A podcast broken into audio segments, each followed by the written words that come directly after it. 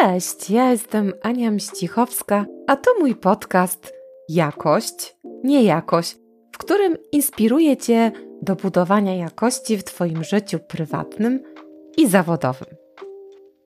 Dzisiaj, moi drodzy, zaprosiłam Anię Urbańską, która jest neurocoachem, master trenerem Struktogram Polska, autorką również kilku książek i przede wszystkim moją coachi. Buduję też praktyczny kanał biznesowy Dana w biznesie. Jeśli potrzebujecie wsparcia i pomocy, to oczywiście Ania będzie świetnym Waszym mentorem. Wszystkie informacje oczywiście zamieścimy poniżej naszego odcinka. No ale skoro u mnie o jakości, to dzisiaj z Anią postanowiłyśmy porozmawiać o nowej jakości komunikacji, która wchodzi w życie.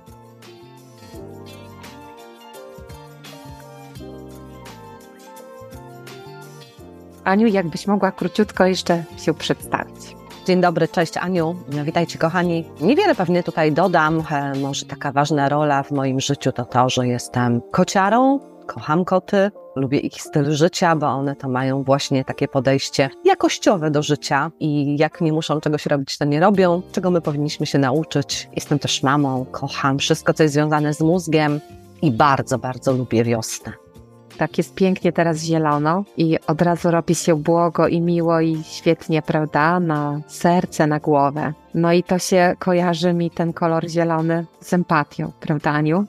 Tak, dla mnie kolor zielony to e, i empatia, i nadzieja, i coś takiego nowo powstającego, coś dobrego, coś przyjemnego, coś miłego. No ale oczywiście, kiedy mówimy o zielonym kolorze, no to pierwsze, co przychodzi mi do głowy, to mózg ludzki, którego jedna z części według systemu treningowego Struktogram jest właśnie zaznaczona na zielono. Ona nazywa się pniem mózgu i dla takich osób empatia jest szczególnie ważna. Dla mnie empatia jest towarzyszeniem człowiekowi w jego ścieżce, w jego drodze, byciem obok niego, wspieraniem go, pomaganiem mu, rozumieniem go i to jest zdecydowanie zielone, tak. W kontekście tej empatii tutaj zaczęłyśmy mówić, Aniu. Ja poruszałam w wcześniejszych swoich odcinkach temat komunikacji też z różnymi pokoleniami. Takie piękne ostatnio sformułowanie słyszałam u Ciebie na naszym wspólnym spotkaniu, wspólnym treningu trenerów struktogramu Revolution of Empathy. Chciałabym Cię zapytać, co to za rewolucja empatii się szykuje i co to za ciekawy temat? Tak, rzeczywiście temat jest niezwykły, mm, dlatego że przez ostatnie lata myśmy ciągle słyszeli, że urządzenia, technologia, wszystko to, co jest światem IT, wyrzuci ze świata, w którym jesteśmy, nas jako ludzi, czyli że właściwie będzie można wszystko już wszystkim zastąpić. Nagle ostatnie badania popandemiczne, co najmniej kilkudziesięciu uniwersytetów, a z nazwy jednego konkretnego uniwersytetu harwardzkiego, mówią wprost, że dzisiaj relacje, ludzie, rozumienie, akceptacja siebie nawzajem jest jednym z kluczowych elementów udanego życia. Oczywiście nie tylko udanego życia, chodzi również o udany biznes, o udane sprzedaże, o skuteczne zarządzanie, o to, żeby po prostu fajnie, spokojnie sobie funkcjonować, spokojnie sobie żyć. Rozumienie innych ludzi, uważność na nich, takie podejście nie na zasadzie człowiek mówi, a ty już myślisz o tym, co mu tam odpowiem, tylko jestem 100% z tym, co on mówi, a dopiero potem daję sobie czas na namysł, na odpowiedź, dla mnie jest właśnie takim prawdziwym elementem empatii i jasno badania już dzisiaj pokazują, że technologia być może, ona jest wspierająca, jest ważna, wszyscy jej używamy, dzięki niej dzisiaj możemy tutaj być z wami, tak. ale tak naprawdę to ta miękkość, ta relacyjność, ta lekkość właśnie w byciu z innymi ludźmi, ten słynny flow, czyli przepływ, który jest między ludźmi, kiedy ze sobą są, no to to jest właśnie to, co obroni się, to, co będzie naszą przyszłością. E, właśnie super, że o tym mówisz, o tym, że, że to będzie naszą przyszłością. Ja chciałabym a propos jeszcze różnych badań i różnych raportów na temat tego, co się zadziewa w naszych głowach. Przeczytałam ostatnio taki zatrważający nowy raport Młode Głowy. Nie wiem, czy słyszałaś o nim, Aniu, autorstwa Martyny Wojciechowskiej. W opisie poniżej podcastu podam link do tego raportu. Każdy może się z nim zapoznać. Jest to raport, który pokazuje nasze młode pokolenie, o którym też należy bardzo dużo mówić. Jest to informacja zwrotna dla nas. o tym, jak wiele należy poprawić właśnie w komunikacji, nie tylko w biznesie, ale przede wszystkim w szkole, w systemie edukacji, bo to on wychowuje te młode pokolenie do tego, żeby właśnie tworzyły biznes w przyszłości, żeby tworzyły ten świat tak naprawdę. No i teraz to, co należy poprawić w komunikacji w szkole, to po pierwsze chcielibyśmy wykształcić dobrych i mądrych ludzi. Do tego dążymy, prawda? Po drugie, wrażliwych ludzi. A już tak na końcu podsumowując wszystko, po trzecie, szczęśliwych, bo szczęśliwy, jak to się mówiło kiedyś, szczęśliwy, e, szczęśliwa matka to szczęśliwe dziecko. Szczęśliwe dziecko to szczęśliwy świat, prawda? Dziecko, które potem kształci się i wychodzi na świat. No ale w tym kontekście tego raportu, co można wyczytać? Ponad 70% uczniów chciałoby mieć więcej szacunku do samego siebie. Brakuje samoświadomości, samoświadomość wybrzmiewa tutaj mocno, swoich własnych predyspozycji, swoich własnych mocnych stron, że ciągle żyjemy właśnie w takim świecie oceniającym i bardzo krytykującym. Kolejny taki niebezpieczny aspekt, po 60% nastolatków czuje się bezużyteczna i ma niską samoocenę. Jest więcej samobójstw, więcej prób samobójczych, Oczywiście jest też dużo różnych komentarzy na ten temat, e, o tym, że to świat cyfrowy jest winny, że Instagramy, TikToki, ale jednak chciałabym, Aniu, zapytać się, co ty o tym mogłabyś w tym kontekście powiedzieć? Co sądzisz? Co mogłoby być przyczyną takiego stanu emocjonalnego, stanu psychicznego tych młodych ludzi? Po głowie chodzi mi kilka wątków. Pamiętam taką historię, kiedy szłam kiedyś w Toruniu, główną ulicą Torunia szeroką, gdzie przemieszcza się do pomnika Kopernika, jeśli ktoś z Was był albo jest z Torunia, to będziecie wiedzieli o co chodzi. I szła grupka takich e, dzieciaków, kilkunastoletnich, myślę, między 11 a 13, 14 lat. I ta młodzież zachowywała się w sposób, który starszemu panu, który przechodził, nie bardzo się podobał. Byli głośni, śmiali się bardzo głośno, część z nich nie szczędziła sobie niecenzuralnych słów i w pewnym momencie ten pan tak spojrzał na nich, mówi, do jakiej wy szkoły chodzicie, skąd wy jesteście? A z drugiej mhm. strony podeszła taka kobieta i mówi, pan raczej zapyta, kto jest ich rodzicami.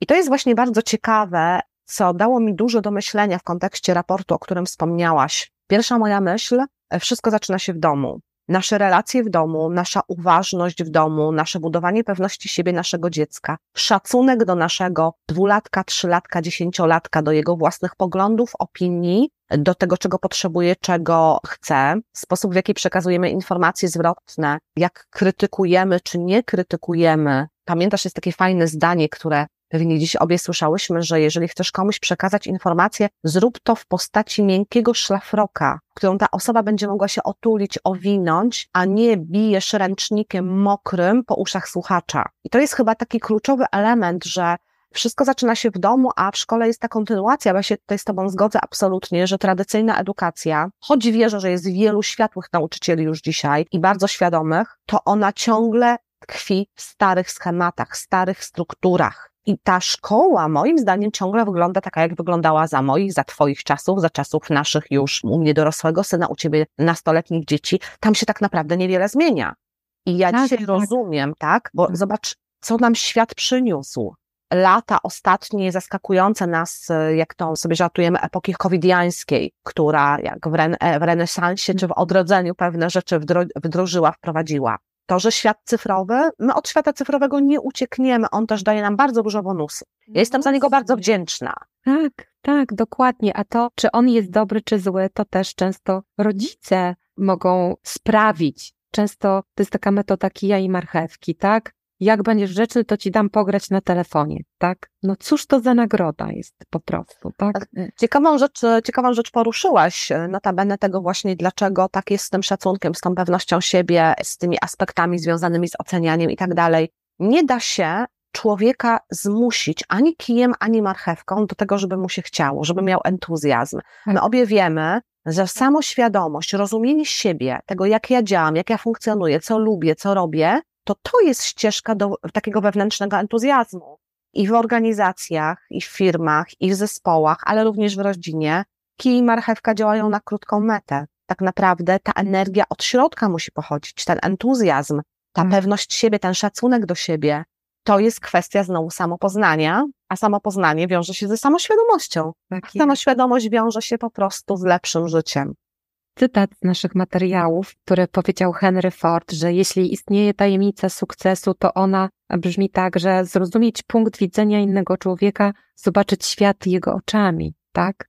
Żeby mieć ten sukces, to trzeba zobaczyć świat tak, jak ten mały człowiek widzi, nawet w kontekście dzieci. Jeżeli dla tego dziecka potrzebny jest rodzic od samego urodzenia, po to, żeby on był rodzicem ciepłym, dobrym, ma być otuchą, ostoją, opoką, a nie takim, co krzyczy, bo jak dziecko popełnia błąd, to ono się uczy doświadczać życia.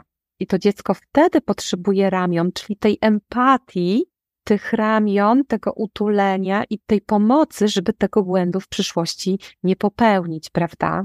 Kontekście tej rewolucji of empaty, to jest tak, że my byśmy chcieli poznawać potrzeby tych innych ludzi, ale ich nie rozumiemy. I powiedz mi, Aniu, bo tak naprawdę ta rewolucja of empaty przyszła ze Szwajcarii, to jakby ta rewolucja, która ma nam pomóc też trochę uświadamiać tych ludzi, bo musimy, mówimy cały czas w kontekście najpierw samopoznania, potem rozpoznania, jak ten drugi człowiek rezonuje z nami, ze światem, z biznesem, z klientem, bo to jakby do wszystkiego się odnosi. No i w takim trzecim kontekście tej świadomości, tego otoczenia, tak? I co Szwajcarzy, powiedz mi, tutaj dla naszego rynku przygotowali? Co w ogóle my możemy czerpać od nich, tak? To przede wszystkim ja myślę, że temat jest e, tematem rzeką, jakbyśmy teraz mhm. zaczęły na ten temat rozmawiać. Przez wiele, wiele lat nam się wydawało, że wszystkie takie racjonalne, badawcze, statystyczne, sensowne, poukładane, poprocesowane, systemowe rzeczy, to jest to, co należy robić. I że tak da się prowadzić systemowo rodzinę, że tak się da prowadzić biznes, że tak się da zarządzać. I to poniekąd jest część rzeczy, które są rzeczywiście dające rezultaty, dające efekty. Tylko i Szwajcarzy, i cały świat dzisiaj mówi o tym wprost, że jeżeli nie będziemy w stanie rzeczywiście, tak naprawdę wejść w relację z drugim człowiekiem, taką miękką relację, zrozumienie tego, co tam pod spodem jest, to dzisiaj nie mamy szansy na skuteczność. Dlaczego? Dlatego, że co nam buduje zaufanie i co nam buduje wiarygodność? No relacje budują zaufanie, wiarygodność, efekty, rezultaty, a my swoje własne motywatory, które powodują, że coś zrobimy albo czegoś nie zrobimy. I teraz, jeżeli patrzymy dzisiaj na klasyczny model rodziny, o którym powiedziałaś, w którym e, jak nie było tak, jak należy, to dostawaliśmy w szkole po łapach, w domu karano nas. Tak. I nie oceniam tego, bo pewnie nasi rodzice robili najlepsze rzeczy, które mogli robić z wiedzą, którą mieli najlepszą.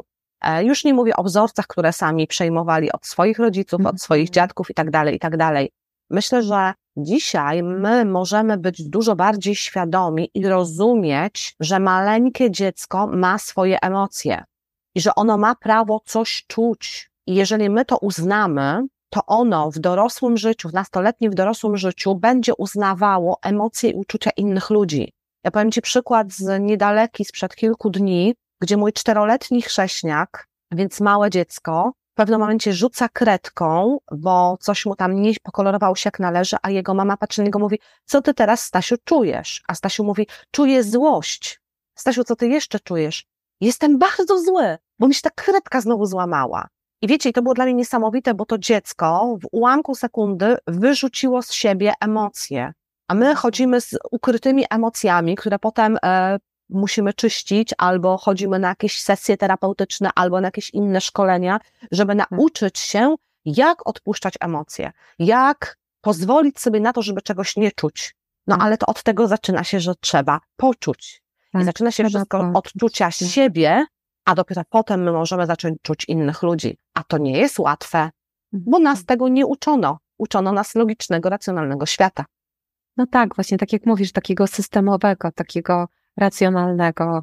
Y, ja cały czas podkreślam, że oprócz racjonalizmu, który mamy w głowie, czyli oprócz kory przedczołowej, która nam do tego służy, żeby racjonalizować wszystko, to mamy jeszcze serce, mamy jeszcze naszą duszę i tutaj zadziewają się troszkę inne procesy, procesy, które działają w tej części, tej empatycznej takiej, w tym zrozumieniu, odczuwaniu, jeżeli ja współodczuwam to, co ta druga osoba czuje, na przykład złość, to często gęsto jest tak, że my też ją odbieramy, prawda? Jak ktoś w obrębie naszej bliskiej odległości rezonuje złością, to my tą złość też czujemy.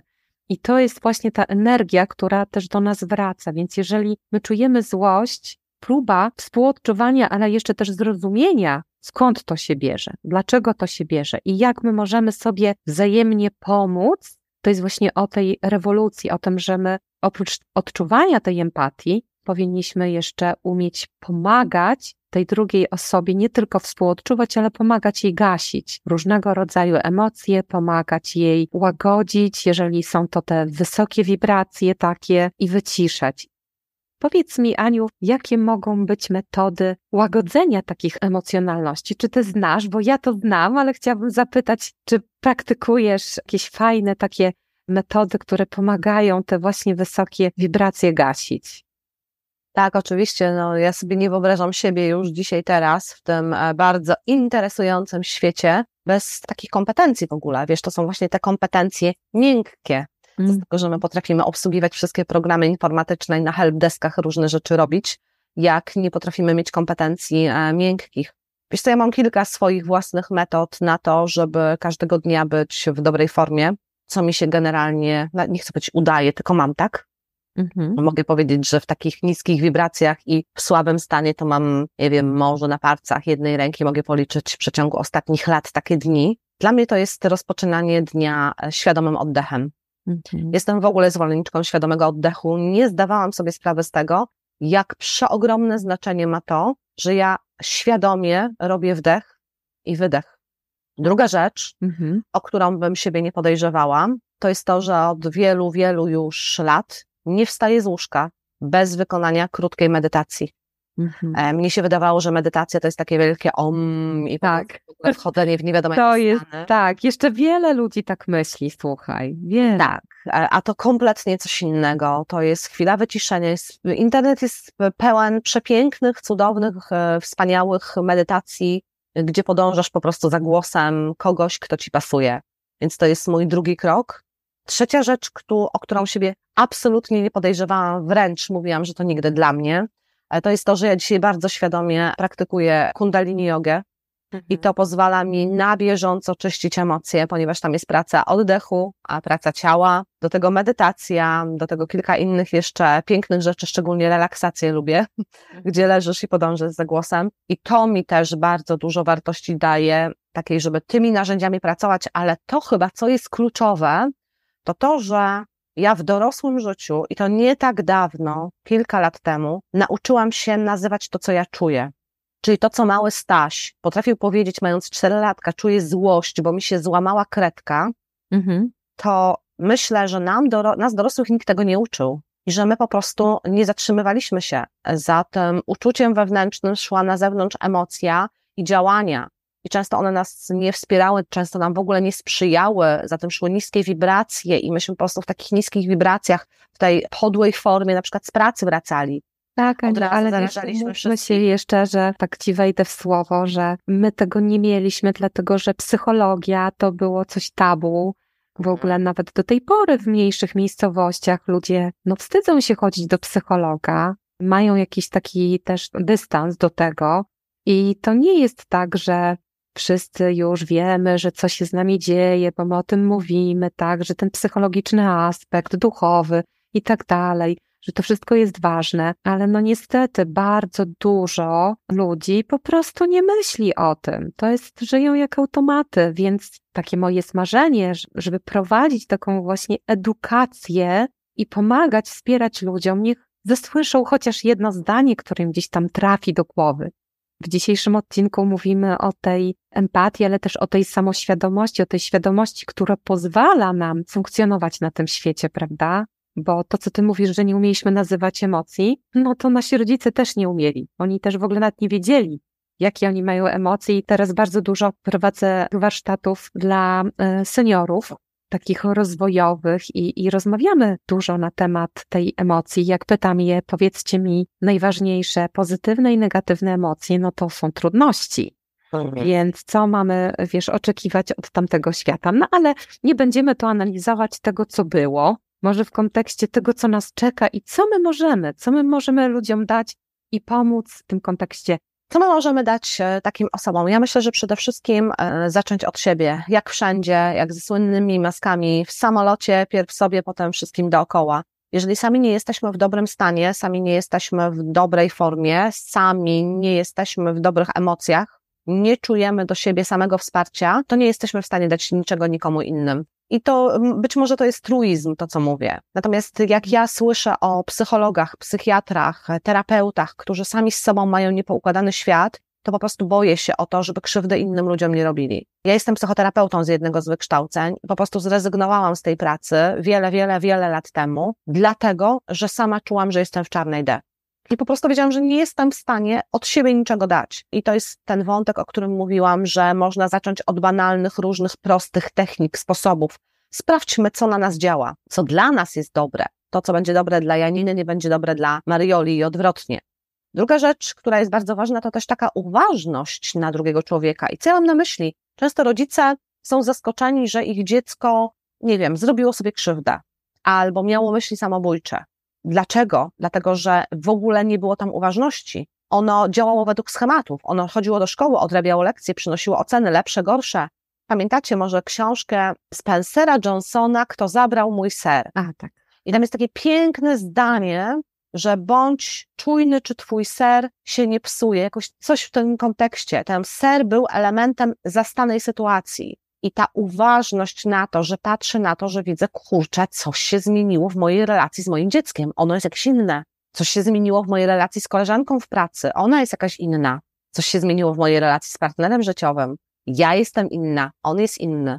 To uważność powoduje, że my możemy zakotwiczyć się tam na chwilę i powiedzieć: Dobra, słuchaj, widzę, że coś się dzieje.